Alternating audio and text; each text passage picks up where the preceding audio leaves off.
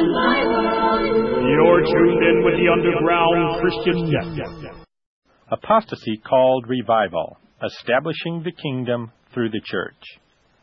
If you are a born-again Christian and have accepted Jesus Christ as your Savior, you probably know that many mainline denominations, such as the Methodist and Presbyterian Church USA, have rejected the true gospel. Now they are working for Satan as part of the religious harlot. They are busy building a false kingdom of God, establishing a new age, building a new heaven and new earth. The Presbyterian Church USA approved in its 196th General Assembly in 1984 the name for its new emphasis on evangelism, its title, New Age Dawning. In the New Age Dawning publication in the fall of 1985, Joyce Cushman Stark writes, quote, "If there is to be peace in our world, a dimension of our work must include interfaith issues, for a new age dawning can bring new understanding of our own faith and that of others," end quote. Arthur Stark is the chairperson of the Presbyterian Church USA Islamic Study Advisory Committee and feels that, quote, "interfaith issues need emphasis because of the increasing interdependency of the nations of the world," end quote. It is quite clear from reading the New Age Dawning material that the Presbyterian Church USA believes the Church is responsible for helping to build a new heaven and new earth. The opening sentence in the preface of Mission and Evangelism, New Age Dawning, says, "The biblical promise of a new heaven and a new earth where love, peace, and justice will prevail invites our actions as Christians in history," end quote. But we know they are deceived. After all, true Christians often refer to them as dead churches. But what about the professing born-again church? Are we part of this apostasy called revival?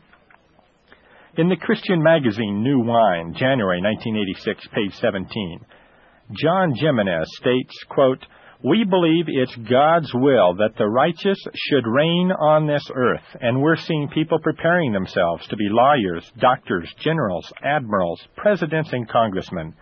The righteous will rule, and the people will rejoice," end quote. Jimenez was national chairman of Washington for Jesus 88, and his vision culminated in an official count of over 500,000 participants.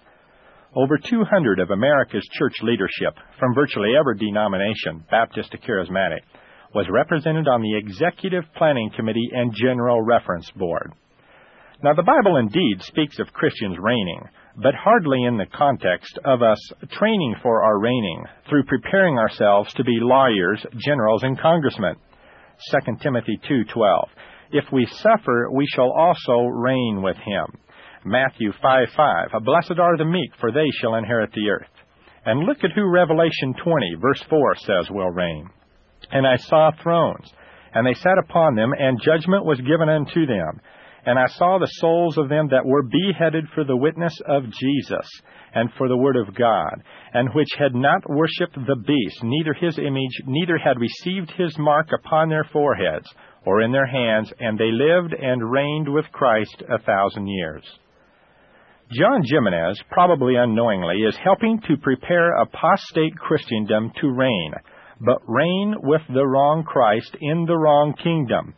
Yet Jimenez's vision of Washington for Jesus 88 prompted Southern Baptist leaders, Assembly of God leaders, Vatican representatives, the founder of Campus Crusade, and a who's who of American church leadership to urge Christians to pull together into unity to follow the vision of Washington for Jesus 88.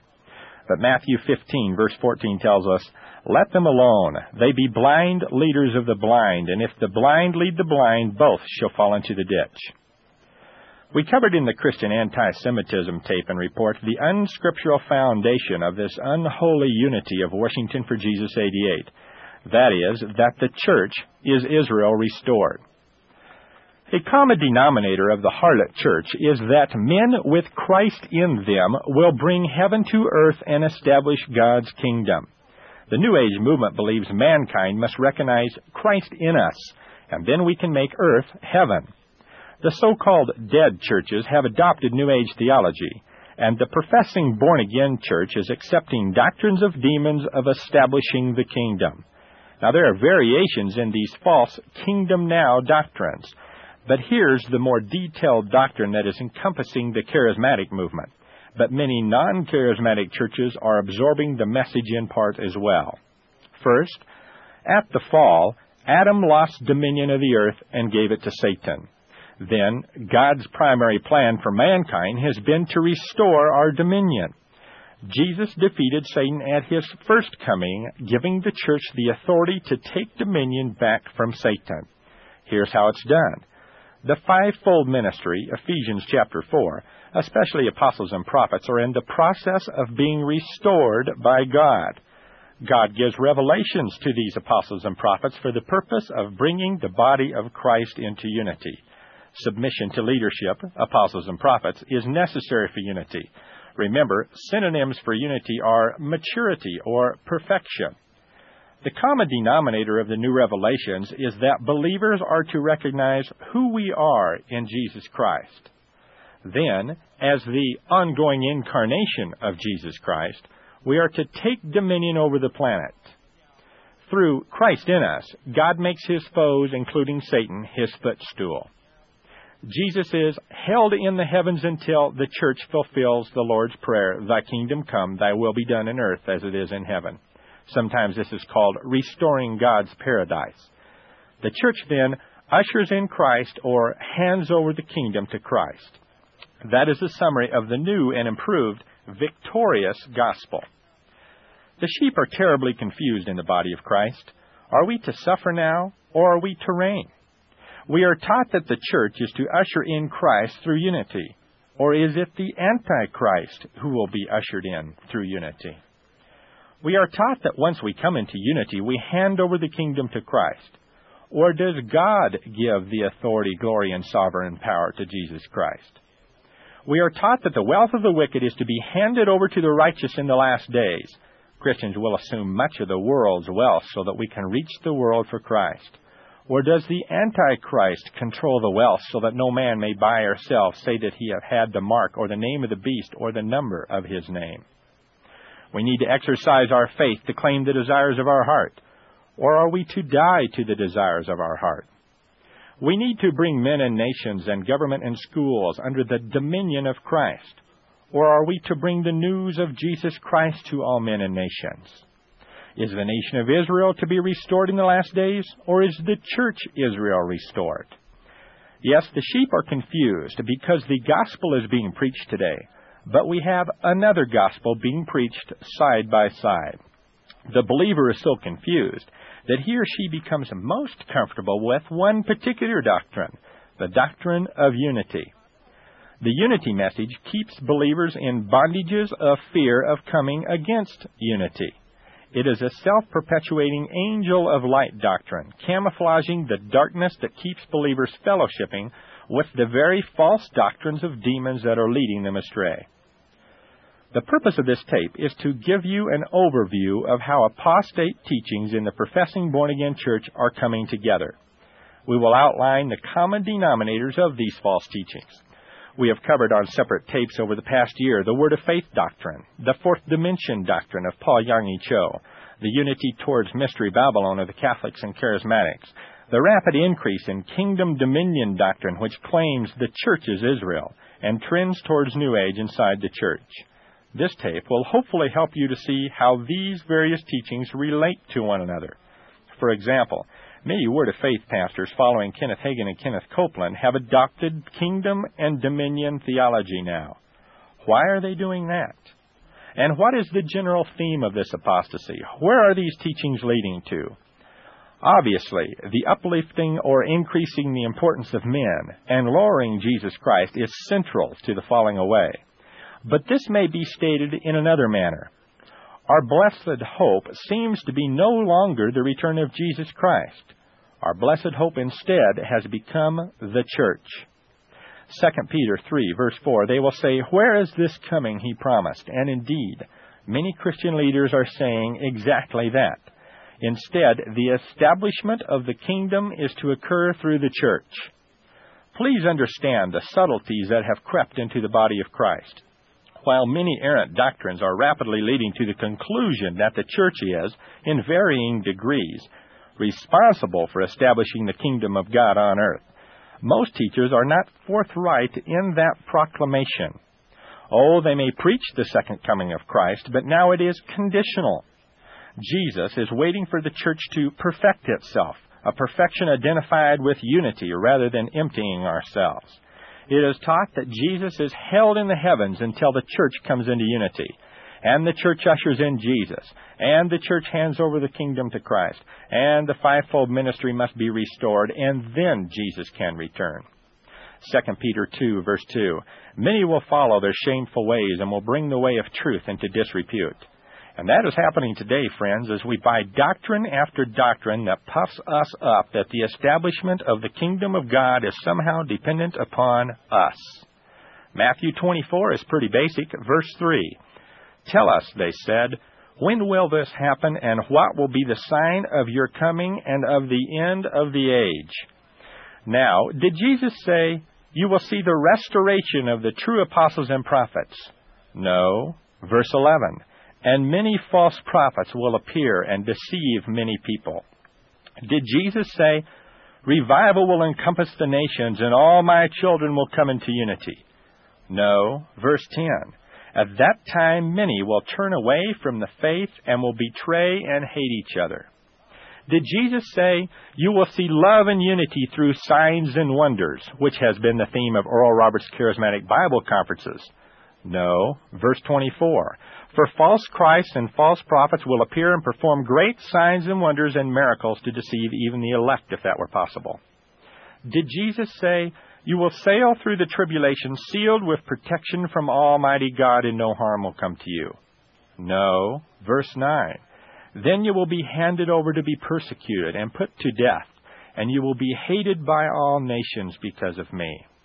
Did Jesus say, in the last days, touch not God's anointed and don't question their teachings? No. Verse 4, watch out that no one deceives you. Did Jesus say, I want all professing Christians to unite, Catholics and Protestants, so that they may present the majority of the world to me for my 2000th birthday? This was the theme of the New Orleans 87 Congress. No. Verse 12, because of the increase in wickedness, the love of most will grow cold, but he who stands to the end will be saved. Did Jesus say, the church will be such overcomers in the end, they will hand over the kingdom to me? No. Verse 21, for then there will be great distress, unequaled from the beginning of the world until now, and never to be equaled again. Did Jesus say, you will claim your prosperity so that the wealth of the world will flow into your hands? No. Jesus said in Revelation 3:17, you say, I am rich, I have acquired wealth and do not need a thing, but you do not realize that you are wretched, pitiful, poor, blind, and naked. Are these differences semantics? Foolish quarrels about mere words? A new Christian magazine, Bridge Builders, November-December 1988, attempts to convince us that the controversy over Dominion theology is waged primarily over words. Thus, on page 6, they conclude, the Dominion controversy will blow itself out. This article, like countless other similar opinions, lightly chastises those who are, quote, concerned with holiness and doctrinal purity. It is interesting to see unity seekers in the body of Christ embrace scores of doctrines. Catholic doctrines are okay, Word of Faith is fine, Dominion, Reconstruction, Latter Rain, Restoration, Kingdom Now, Ongoing Incarnation, The Shepherding Discipleship, Positive Confession, all of these are fine. The unity seekers do stop short, however, of welcoming all as the body of Christ. Many pastors who seek unity are warning their sheep of one particular type of Christian whom we should not fellowship with. The particular Christian who is labeled harmful to the body of Christ is one who is attempting to follow a particular doctrine, specifically sound doctrine. 2 Timothy 4, verse 3, for the time will come when men will not put up with sound doctrine. And it can be taken quite literally today, Christians. Many Christian leaders find acceptable the beliefs of those who follow Catholic doctrine, but are quite fed up with those who want to follow sound doctrine. The new slang term for those who attempt to follow sound doctrine is heresy hunters. I know many of you listening to this tape would be called heresy hunters. We can put up with the heresy in the church today, but not with the heresy hunters. 2 Corinthians 11:4. For if someone comes to you and preaches a Jesus other than the Jesus we preached, or if you receive a different spirit from the one you accepted, you put up with it easily enough. No, this is not a matter of semantics. The Word of Faith theology preaches another Jesus, a Jesus who spiritually died, who became a mere mortal man with the nature of Satan, a Jesus who was tormented in hell, and a Jesus who is the first person ever to be born again. And Word of Faith followers put up with it easily enough, even after learning of the truth. So let's begin to understand how many of the false teachings are joining into an apostate church. As you listen to the remainder of this message, it will be best if you have in your hands the supplement to the report for November-December 88 called God's Plan for the Kingdom, Side 1. The flip side is called The Apostate Church's Plan for the Kingdom. During the remainder of this message, we will review God's plan for the kingdom. Then we will compare it with the apostate church's view of the kingdom as established through the church. It is important to remember that the apostate church's view of the kingdom is a comprehensive gathering or a composite of many false teachings which seem to be leading Christians to adopt this view of the kingdom of God. Obviously, not all false doctrines encompasses all that is represented on the chart, but I believe this is a fair general scenario of the direction of the apostate church. So let's begin with side one, God's plan for the kingdom. We see that the period of time we are living in now is often called the church age by theologians. The chief job of the church is one of evangelization. The Great Commission is one of preaching the gospel. Luke 24:46 and 47. He, Jesus, told them, "This is what is written, the Christ will suffer and rise from the dead on the third day, and repentance and forgiveness of sins will be preached in his name to all nations, beginning at Jerusalem." Matthew 28:18-20 speaks of the Great Commission to evangelize the world. And Acts chapter 1:8, "But you will receive power when the Holy Spirit comes on you, and you will be my witnesses in Jerusalem and in all Judea and Samaria and to the ends of the earth." God's plan for the time period we are living in now is not to Christianize the world. His plan is for the true church to evangelize so that, as Tommy Ice so aptly puts it in his book, Dominion Theology, Blessing or Curse, a people for his own name may be called out. Although our salt and light activities may overcome some evil, it is clear that in this age the world will be consumed with evil. 2 Timothy 3:12. In fact, everyone who wants to live a godly life in Christ Jesus will be persecuted, while evil men and impostors will go from bad to worse, deceiving and being deceived. So when can we expect the Christianization of the world? This happens when Jesus returns literally and bodily for the national salvation of Israel. Isaiah 59:20. "And the Redeemer shall come to Zion, and unto them that turn from transgression in Jacob, saith the Lord." Zechariah 14:4, "And his feet shall stand in that day upon the Mount of Olives, which is before Jerusalem on the east." Now I subscribe to the literal interpretation of Revelation 20, that Jesus Christ will reign on this earth for 1,000 years. Old Testament prophets Isaiah, Micah, Malachi, Ezekiel, and Zechariah in many verses portray this virtual paradise on earth. Deserts will blossom as a rose. Desolate places will be restored to usefulness. Crops will flourish. This is in Psalm 72. Prosperity will abound. Micah 4:4 and Zechariah 3:10. The poor and needy will be delivered from oppression. Justice will prevail. Truth will become customary as the righteous flourish.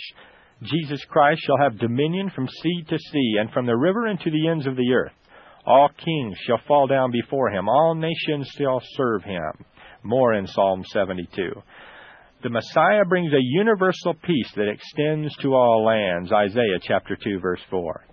Now, friends, this only happens after Jesus Christ returns literally and bodily to the nation of Israel. These things do not happen while Jesus currently reigns at the right hand of the Father, supposedly expecting the church, even in part, to bring these prophetic millennial political, economic, or social conditions about. This is why Isaiah 27:6 says, "Israel shall blossom and bud and fill the face of the world with fruit." Israel is destined to be the nation that God uses through the literal earthly reign of Jesus Christ to bless all the nations of the world. The evangelization of the world occurs now through the church and during the tribulation. But the Christianization of the Gentile nations occurs after the return of Jesus Christ. Christianization does not occur now through the church. While the church evangelizes now, Scripture is clear that only a few during this age enter the narrow gate, Matthew 7:13 and 14. Many enter through the wide gate and the broad road to destruction. Currently, we are in the midst of the formation of the kingdom of the Antichrist. Revelation 12, verse 9 tells us that ancient serpent called the devil or Satan will lead the whole world astray. Revelation 13 tells us the whole world will follow and worship the beast. So while the bride of Christ is being gathered, the bride of the Antichrist is currently being gathered as well. Satan is now the god of this world, 2 Corinthians 4:4. We know that we are children of God and that the whole world is under the control of the evil one, 1 John 5:19. But at the return of Jesus Christ, Satan will be bound for 1,000 years, Revelation 20, verse 2. This is the period of time when saints suffer and are persecuted. Regarding Saul's conversion, the Lord said to Ananias, "Go, this man is my chosen instrument to carry my name before the Gentiles and their kings and before the people of Israel. I will show him how much he must suffer for my name." Friends, through faith we are shielded by God's power until the coming of the salvation that is ready to be revealed in the last time. In this you greatly rejoice, though for now, for a little while, you may have had to suffer grief in all kinds of trials. 1 Peter 1, 5 and 6. We know of the sufferings of Christ and the glories that would follow. 1 Peter 1, 11. We are not to be concerned with reigning now, or like spoiled heirs claiming our inheritance now. Instead, consider it pure joy, my brothers, whenever you face trials of many kinds, because you know that the testing of your faith develops perseverance. James 1, 2. Paul said, "I have suffered the loss of all things, and do count them but dung, that I may win Christ." 1 Peter 4:13 says, "You are to rejoice that you participate in the sufferings of Christ, so that you may be overjoyed when his glory is revealed." So while we suffer now, we know the second death has no power over us, but we will be priests of God and of Christ and will reign with him 1,000 years. Revelation 20, verse 6. And we don't train for our reign by becoming lawyers and generals. You see, the church is taught through suffering. The church is not taught through reigning now. 1 Corinthians 1, 26. Brothers, think of what you were when you were called. Not many of you were wise by human standards. Not many were influential. Not many were of noble birth. And verses 28 and 29, he chose the lowly things of this world and the despised things, and the things that are not, to nullify the things that are, so that no one may boast before him. James chapter 2, verse 5, has not God chosen those who are poor in the eyes of the world to be rich in faith and to inherit the kingdom he promised those who love him? No, friends, God hardly needs us to establish the kingdom, as many are teaching. But Christians have received the promise of a heavenly inheritance. In his great mercy, he has given us new birth into a living hope through the resurrection of Jesus Christ from the dead, and into an inheritance that can never perish, spoil, or fade, kept in heaven for you. 1 Peter chapter 1, 3, and 4. Having believed, we were marked in him with a seal, the promised Holy Spirit, who is a deposit guaranteeing our inheritance. Ephesians chapter 1, 13, and 14. After all, our citizenship is in heaven, Philippians 3:20, not on earth, and Jesus' kingdom is not of this world. While the true church has received the promise of a heavenly inheritance, the Jews have received the unconditional promise of an earthly inheritance, beginning with the Abrahamic covenant in Genesis chapter 12, 1 through 3.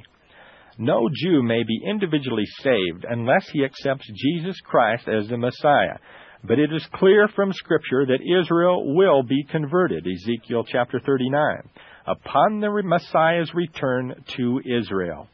Isaiah 59, verse 20, the Redeemer will come to Zion to those in Jacob who repent of their sins, declares the Lord. Right now, Christians are saved sinners.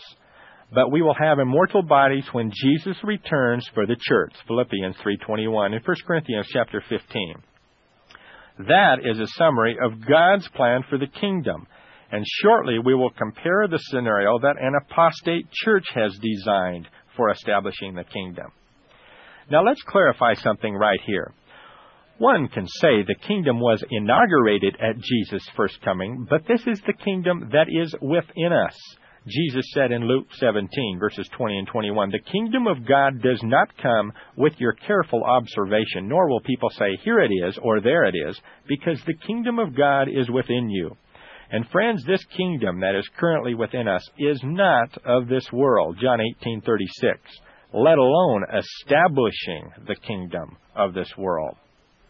But before we leave the chart on God's plan for the kingdom, we must discuss something very basic and yet absolutely essential to understanding the false doctrine encompassing the church. For example, in order to understand humanism, one must understand that evolution is the cornerstone of humanism. In this message, then, we want to point out two faulty cornerstones upon which the apostate church is built. We have covered one of them in some detail recently, so we will not spend a lot of time going over it again. But the first of these two faulty cornerstones is that the church has replaced the nation of Israel, and that Old Testament prophets specifically meant for the nation of Israel are now meant for the church. But the other faulty cornerstone that we have not covered in detail in the past, and that is what we are going to do now. I believe it is key to your understanding of the end times apostasy, and it is the most important part of this message. So if your mind is drifting, as mine often does, please come back to us. Here we go. What was the tragic consequence of the temptation and fall of man in Genesis chapter 3? Your most likely answer, and correctly so, is that it resulted in the universal sinfulness of all humanity. Man's nature became evil. There was spiritual death and separation from God. But there is a common denominator to several of the new gospels being preached today. You do not hear them say, man was separated from God at the fall. Instead, you hear them say, man lost dominion. There is a de-emphasis of the sin of man, and the emphasis has been placed on man losing dominion. Now, this is important, for we shall see that in these new false teachings, including Word of Faith, that the purpose of Jesus Christ's first coming has been changed. Now, we know the purpose for Christ dying on the cross. Colossians 1, verse 19, "For God was pleased to have all his fullness dwell in him, and through him to reconcile to himself all things, whether things on earth or things in heaven, by making peace through his blood shed on the cross." This is internal spiritual peace, and it was a purpose of Christ's first coming. External physical peace will be a purpose for his second coming. But this is not the gospel now being taught by many. They say Jesus Christ came on his first coming to restore man's dominion. Instead of Adam losing his relationship to God in the Garden of Eden, we have Adam losing dominion. So we don't hear the gospel of Jesus Christ dying to reconcile us to God, but of Jesus Christ dying to restore our dominion. Now, this is quite subtle. This is generally not a denial of Jesus Christ's reconciling work on the cross. It is an adding to Scripture of something that is not there. Dominion theology, or reconstruction theology, totally subscribes to the doctrine that Adam defaulted on his assignment of dominion. Now, Christians are to take dominion back from Satan. Tommy Ice quotes Reconstructionist George Grant, and I quote, "But it is dominion that we are after, not just a voice. It is dominion we are after, not just influence. It is dominion we are after, not just equal time. It is dominion we are after, world conquest." Many theologians argue that man did not lose dominion at all at the fall, but that both unbelievers and believers continue to exercise dominion over God's creation. But dominionists claim that we have indeed lost dominion. Now, dominion, they often say, is not a power trip, but one of recognizing our stewardship responsibilities of the earth. Tommy Reid called this, in Seduction, A Biblical Response, an ecological mandate for the church. Well, this happens to be the same goals as that of the New Age movement. The focus is on serving the creation more than the Creator, which we are warned against in Romans chapter 1, although it is well camouflaged as serving the Creator. We must subdue the earth in dominion theology. Now that Adam has lost dominion, the church is to take dominion back from Satan. The Reconstructionists say we can take dominion back from Satan by returning to Old Testament law. Now remember, this is a key point. Once the believer accepts dominion as the focus of the fall, then the key question becomes the restoration of dominion. Who does the restoration and when? And the trick has become to give Jesus partial credit and give the church extra credit for restoring dominion. Here is how that's done in the Word of Faith movement. The Word of Faith gospel of Kenyon, Hagin, and Copeland claims also that Adam lost dominion, and now the church is to take dominion back from Satan. Notice that Word of Faith theologians severely dilute, or in some cases have even denied, the finished work of Jesus Christ on the cross. Instead, Jesus had to die spiritually, and had to become a mere mortal man to pay for man's sins in hell. Jesus was the ransom paid to Satan by God to reestablish the dominion originally intended for man in Genesis 1:28. The point becomes this: Satan has been dethroned by Jesus in the pits of hell. Atonement for sins is not the focus in Word of Faith theology. It is reclaiming dominion from Satan. So what is the big picture in all this? While you and I believe Jesus will establish dominion upon His second coming, Word of Faith said it has already been established by Jesus through the atonement in hell. Jesus has done everything He is going to do, they preach. The church has now been given power of attorney authority to reclaim dominion from Satan. It is no wonder that Word of Faith pastors are shifting to dominion theology. It is no wonder many are mocking those waiting for the rapture and speaking of establishing the kingdom through the church now. We can do this, of course, through knowing spiritual laws of positive confession. Friends, the Bible tells us that the first coming of Jesus Christ is to reconcile us to our Creator. It is upon the second coming of Jesus Christ that He is given dominion. And this is key for you to understand. The apostate church will claim that both happened at the first coming, and the church has been given the authority, power, and green light to establish dominion. The Bible says that Satan is bound when Jesus Christ returns. But those who follow amillennialism, which is the view held by the Roman Catholic Church and many mainline Protestant denominations, often subscribe to the belief that Satan was bound at the cross. Note that this corresponds with the Word of Faith theology, in which Satan was bound at Christ's first coming, only it happened in hell in Word of Faith, and not on the cross. So let's not think of Jesus as high priest, but only as king. We need not to pray to God, but demand from Satan. We're king's kids. Let's claim our inheritance now. What are we doing asking the Father for something in Jesus' name, when He has already given us all power and authority in Jesus' name to demand what we want from Satan? Hebrews 9:28 gives us the truth, however. Quote, "So Jesus was once offered to bear the sins of many, and unto them that look for Him shall He appear the second time without sin unto salvation." Now this refers to the second advent, when Christ will come to earth without being a sin offering to save man. He will come the next time to reign and put all enemies under His feet. Jesus Christ is not sitting at the right hand of the Father expecting the church to take dominion. For 1 Peter 1, verse 9 says, "You are receiving the goal of your faith, the salvation of your souls." Our goal, friends, is the salvation of our souls, not restoring our dominion. Upon His second coming, Jesus Christ will be given authority, glory, and sovereign power. All peoples, nations, and men of every language will worship Him. His dominion is an everlasting dominion that will not pass away, and His kingdom is one that will never be destroyed. Daniel 7:14. The verse before, Daniel 7:13, tells us that the Ancient of Days, God the Father, gives the kingdom to Jesus Christ. The church does not usher in the kingdom or usher in Christ or hand the kingdom to Christ. It is an apostate church, however, that helps to give authority, glory, and sovereign power to the beast, the Antichrist, Revelation 17, verses 13 through 17.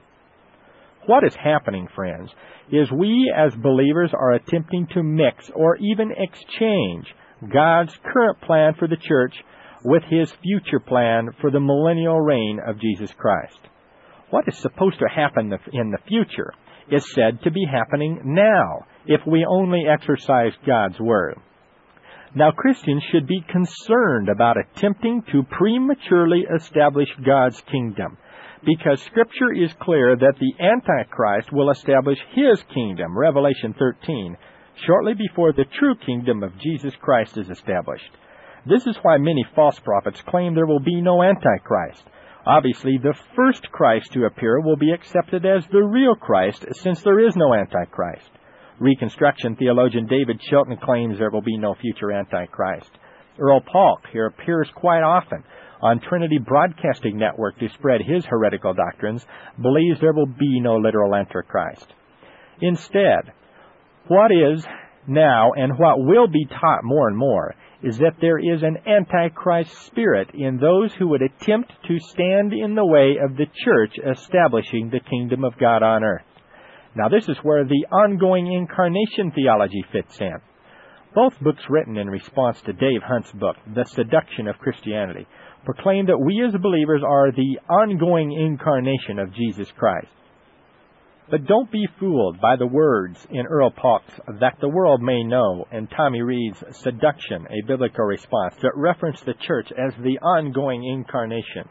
They believe we are God in the flesh. Paulk and other Christian leaders sometimes term it as little gods. But listen closely to Paulk in his book, Held in the Heavens Until, page 127. I quote Paulk, "God said, 'Test the spirits. The spirit of Antichrist will deny the incarnation of Jesus Christ within people in the church. That spirit denies that God is in the flesh.'" Paulk is completely misquoting 1 John 4, 2 and 3, which tells us that every spirit that acknowledges that Jesus Christ has come in the flesh is from God. Those verses speak of Jesus as being God in the flesh, not the church. Obviously, evil has become good, and good is becoming evil. The true gospel claims the lie of Genesis 3 is that we shall be as God. The new false gospel is claiming those who are evil are ones who deny that we are God in the flesh. It is identical to New Age theology. The point is that it is those who believe that we are God in the flesh who also are believing that mankind is to bring heaven to earth. Many Christian leaders are changing their minds about the meanings of the Lord's Prayer, Matthew 6:10, "Thy kingdom come, thy will be done on earth as it is in heaven," is not said to concern the coming kingdom and the second advent of Christ, but instead means that the kingdom is to come through the church. We bring heaven to earth. The body of Christ is being bombarded with various theologies of the church establishing the kingdom. Charismatics have particularly rallied behind Tommy Reid and Mark Berkler's book, Seduction, A Biblical Response, and behind Earl Paulk. They have become unofficial leading spokesmen. Here is a sample of quotes from these two men that relate to the church establishing the kingdom of God on earth. The problem is that church leaders are following these men. Tommy Reid, an Assembly of God pastor, in Seduction, A Biblical Response, quote, "We are the king's delegated authority to reclaim the planet for our king, and the Bible is the handbook for man's dominion over the earth, and ye are the salt of the earth, the light of the world is no less than a mandate for the social transformation of the world, and we must make ready the world for Christ's coming. And Kingdom Now teaches that godly followers of Jesus can enter society and solve the problems." Earl Paulk of Chapel Hill Harvester Church in Atlanta. And these quotes mostly come out of Held in the Heavens Until, page 134. "Jesus is held in the heavens until the restitution or restoration of all things," page 171. "We are little gods whether we admit it or not." What are little gods? A god is someone who has sovereignty. Page 198. "The next move of God awaits Christ in us taking dominion. being the standard by which God can judge the world. Page 228. Jesus cannot come until the apostolic ministry is reestablished. 234. Christ in us must take dominion over the earth. 235. God will move again when the family on earth and in heaven become one. A new heaven and new earth can come wherein dwells righteousness. Page 230. The purpose of every move of God is to produce the mature bride. Christ in us, the power of God's authority displayed through us, taking dominion of this planet. In the introduction, page 9, the church must become that second witness to signal in heavenly places that his enemies have become his footstool, Acts 2:35. Page 117, the church should be in the business of restoring God's paradise, 118. Obedience means overcoming sin by setting up a kingdom by which God can judge the world. In the book Satan Unmasked, Paulk writes, page 111, Christ will not come until the meek move with maturity to inherit the earth and we perform what God has called us to do. Then he will come and receive his bride. Page 254. The Church of Jesus Christ has not yet conquered death, but this last enemy will be totally conquered before Jesus returns. Page 265. We must solve the mystery of overcoming death. Now it is time to look at side 2 of the supplemental sheet. It is labeled The Apostate Church's Plan for the Kingdom. You will note that changes have been made from God's plan for the kingdom on side 1. First of all, the entire left half of the chart is crossed out. It simply has no place in the plan of the apostate church. Instead, the apostate church believes we are now living on the remaining right half of the chart. I realized after this chart was drawn that it represents virtually the exact theology that Earl Paulk teaches. But the main purpose of this chart is to show you exactly where vast numbers in the professing born-again church are headed. It might be labeled, The Future is Now. The apostate church will not wait for Jesus Christ to rule and reign. The kingdom is now. So let's look at the changes the apostate church has made from God's plan to make it their plan. First of all, you will note that Israel is no longer Israel. The church is now Israel, as is taught by many today. And we certainly cannot have a literal interpretation of Revelation chapter 20. The 1,000 years now means an indeterminate period of time. There is no church age of evangelization anymore, and then a 1,000-year period of time when Jesus reigns. Instead, we are supposed to be living in a the church is Israel age. But one cannot now literally interpret the 1,000 years, because 1,000 years have passed since the death of Christ. In the apostate church's view, there will not be a kingdom of the Antichrist formed, which will dominate the world before Jesus returns. Instead, humanity will bring forth the kingdom of Jesus Christ. Discerning true Christians will recognize, of course, that this kingdom of Jesus Christ that is being formed to dominate civilization during these times is actually the false kingdom, apostate Christendom. The apostate church believes we are in the period of time when the Gentile nations will be Christianized. Discerning true Christians will recognize that this is a New Age Christianization, however, that will serve the Antichrist. Please remember that their Christianization will have nothing to do with a regenerated spirit, but instead with a spirit that tells them that they are God. Now here's another key point on the chart, and it again has to do with the first and second comings of Jesus Christ. God's plan is that Jesus Christ died for our sins on the first coming and will take dominion at the second coming. But remember, the apostate church is claiming that Jesus took dominion on the first coming, not the second, and now has given all power and authority to the church to establish the kingdom. That is why many are mocking the rapture. Jesus can't come, they say, until the church exercises our legal rights to take dominion back from Satan. Thus you hear, Jesus has done everything he is going to do, for they believe Jesus already defeated Satan in terms of dominion, and is now waiting at the right hand of the Father for the church to wake up and complete the job. The church, in essence, becomes the second coming. We complete the defeat of Satan that Jesus began. The Great Commission is now the dominion mandate, thinly disguised as evangelism. Thus, while the Bible says Satan is currently the god of this world, the new teachings victoriously claim that Satan is a defeated foe. Only our ignorance of who we are in Jesus Christ allows Satan to prosper. Our problem, then, is claimed to be, just as it is in the New Age movement, one of ignorance, not sin. Earl Paulk claims in the book The Ultimate Kingdom, he, Satan, is not going to be bound at some future date, but he is bound now. He is no longer alive and well, as some would have us believe. End quote. Please turn to Revelation 20, verse 2, where it says Satan is bound for 1,000 years. You see, if you accept that the church is Israel, and there is no future millennium, and that we are currently living during that time, then you theologically must accept that Satan is bound now. Dr. Dave Reagan of Lamb and Lion Ministries expands on the very serious problems of amillennialism as was developed by St. Augustine, adopted by the Catholic Church, and still unfortunately retained by many Protestant denominations who rejected most of Catholic doctrine. I quote Dr. Reagan. Augustine argued that we are currently in the millennium. He said the millennium began at the cross and would end 1,000 years later with the return of Jesus. When people ask how we could be in the millennium when there was so much evil in the world, Augustine responded that the level of evil is relative. He said we were in the millennium because the Holy Spirit is in the world restraining evil. If the Holy Spirit were not here, things would be much worse. Thus, relatively speaking, we are in the millennium. For Augustine, the 1,000-year length of the millennium was no problem because he lived in 400 A.D. When the year 1,000 passed and the Lord did not return, amillennialists simply spiritualized the number.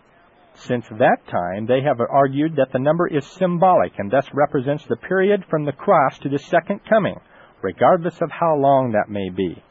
The Bible says that when the millennium begins, Satan will be bound. Incredibly, Augustine claimed that Satan had been bound at the cross, end quote, Dr. Dave Reagan. Again, this fits with Word of Faith theology, which also claims that Jesus Christ was the ransom paid to Satan by God to reestablish the dominion God originally intended for man in Genesis 1:28. Satan has been dethroned. Satan is bound by the laws of God that says you can have whatsoever you say. It is just our ignorance of Kenneth and Gloria Copeland's spiritual laws that keeps us from claiming the world back from Satan.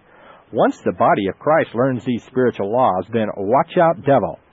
Jesus has already won the kingdoms of this world and all its riches back from Satan, and all the church must do is receive our inheritance. Please look at the chart again. The apostate church believes Satan was bound on the first coming of Jesus Christ. Only our ignorance of who we are in Christ keeps us from putting the devil under our feet and establishing the kingdom. You see, true believers in God's plan know we have received the promise of the heavenly inheritance. But the apostate church teaches, claim your inheritance now. Jesus has defeated Satan. Actually, what is happening is that it is Satan, not Jesus, who is offering the apostate church the kingdoms of this world, just as he offered Jesus. Only they are accepting. Their citizenship is not in heaven, but their mind is on earthly matters, and they are going to bring heaven to earth. And it makes perfect sense to the apostate church. After all, they have replaced the Jews. Therefore, all of the Old Testament prophecies, which in truth are meant to be for the nation of Israel when Jesus returns, they say are meant for the church now. The church is to mature, perfect itself, come into unity, take dominion from Satan, claim that earthly inheritance, put down rebellious ones, usher in Christ, and hand over the kingdom to Him, and then we are on our way to building the new heaven and new earth. The immortal bodies that we are supposed to have present some problems, but the New Age movement has answers for that. And now Earl Paulk, you'll remember, tells us that death will be conquered before Jesus returns. Well, friends, the future is now sounds great. But if you wish to reign now, you will reign with the Antichrist, not Jesus Christ. And your reign with the Antichrist is somewhat shorter than eternity. Revelation 17, verse 12. And the 10 horns which thou sawest are 10 kings, which have received no kingdom as yet, but receive power as kings 1 hour with the beast. You see, the reign will be during the tribulation. Now, obviously, the vast majority of Christian leaders would reject Earl Paulk's belief that the body of Christ will overcome death before Jesus returns. But what about the remainder of the belief system that will characterize the apostate church? How many Christian leaders are calling apostasy revival? Friends, the situation is quite serious. Perhaps the largest Christian coalition that has adopted a theology that will lead Christians into apostasy is the Coalition on Revival. Coalition on Revival, or CORE, has attracted the best-known Christian leaders in America. The unique aspect of CORE is that it has unified leaders from all different backgrounds and denominations. July 1988 correspondence from CORE lists over 100 steering committee members, and there have been several hundred more participants. A sampling of steering committee members include Intercessors for America's John Beckett, Gary DeMar, author of The Reduction of Christianity, Colonel Doner, leader of Christian Voice, E.V. Hill, Dr. James Kennedy, Tim and Beverly LaHaye, Larry Lee, Bob Mumford, J.I. Packer, Gary North, Dr. Adrian Rogers, R.J. Rushdoony, Frankie Schaefer, Bob Weiner of Maranatha Ministries, Donald Wildman, John Wimber, and many, many others. You get the picture. Several Christian leaders resigned from the Coalition on Revival after recognizing that this is not a coalition on revival, but a coalition on reconstruction, as one so aptly described it. Here's what is happening. Coalition on Revival is under the leadership of several who are theonomists, or who believe that it should be the primary goal of the church not to evangelize, but to reconstruct society through Christian principles, Old Testament law, etc. Like blind sheep, much of America's leadership is following them, guided not by the Holy Spirit, but by the false doctrine of unity. The central doctrine of CORE is simply the reformation of society. The leadership of CORE refuses to recognize Bible verses such as 2 Corinthians 4:4 that Satan is the god of this age, and 1 John 5:19 that the whole world is under the control of the evil one. You are considered a loser as a Christian if you believe that the world conditions must get worse, even though the Bible says so. Documents written by CORE leadership willingly accept all Christian views except one, the true biblical view of God's plan for the kingdom.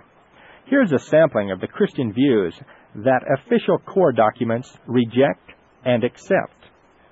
They reject, I quote, "Your commission is just to concentrate on saving souls from this evil world." Instead, they accept, quote, "Your commission is to subdue the earth and build godly nations through evangelizing and discipleship."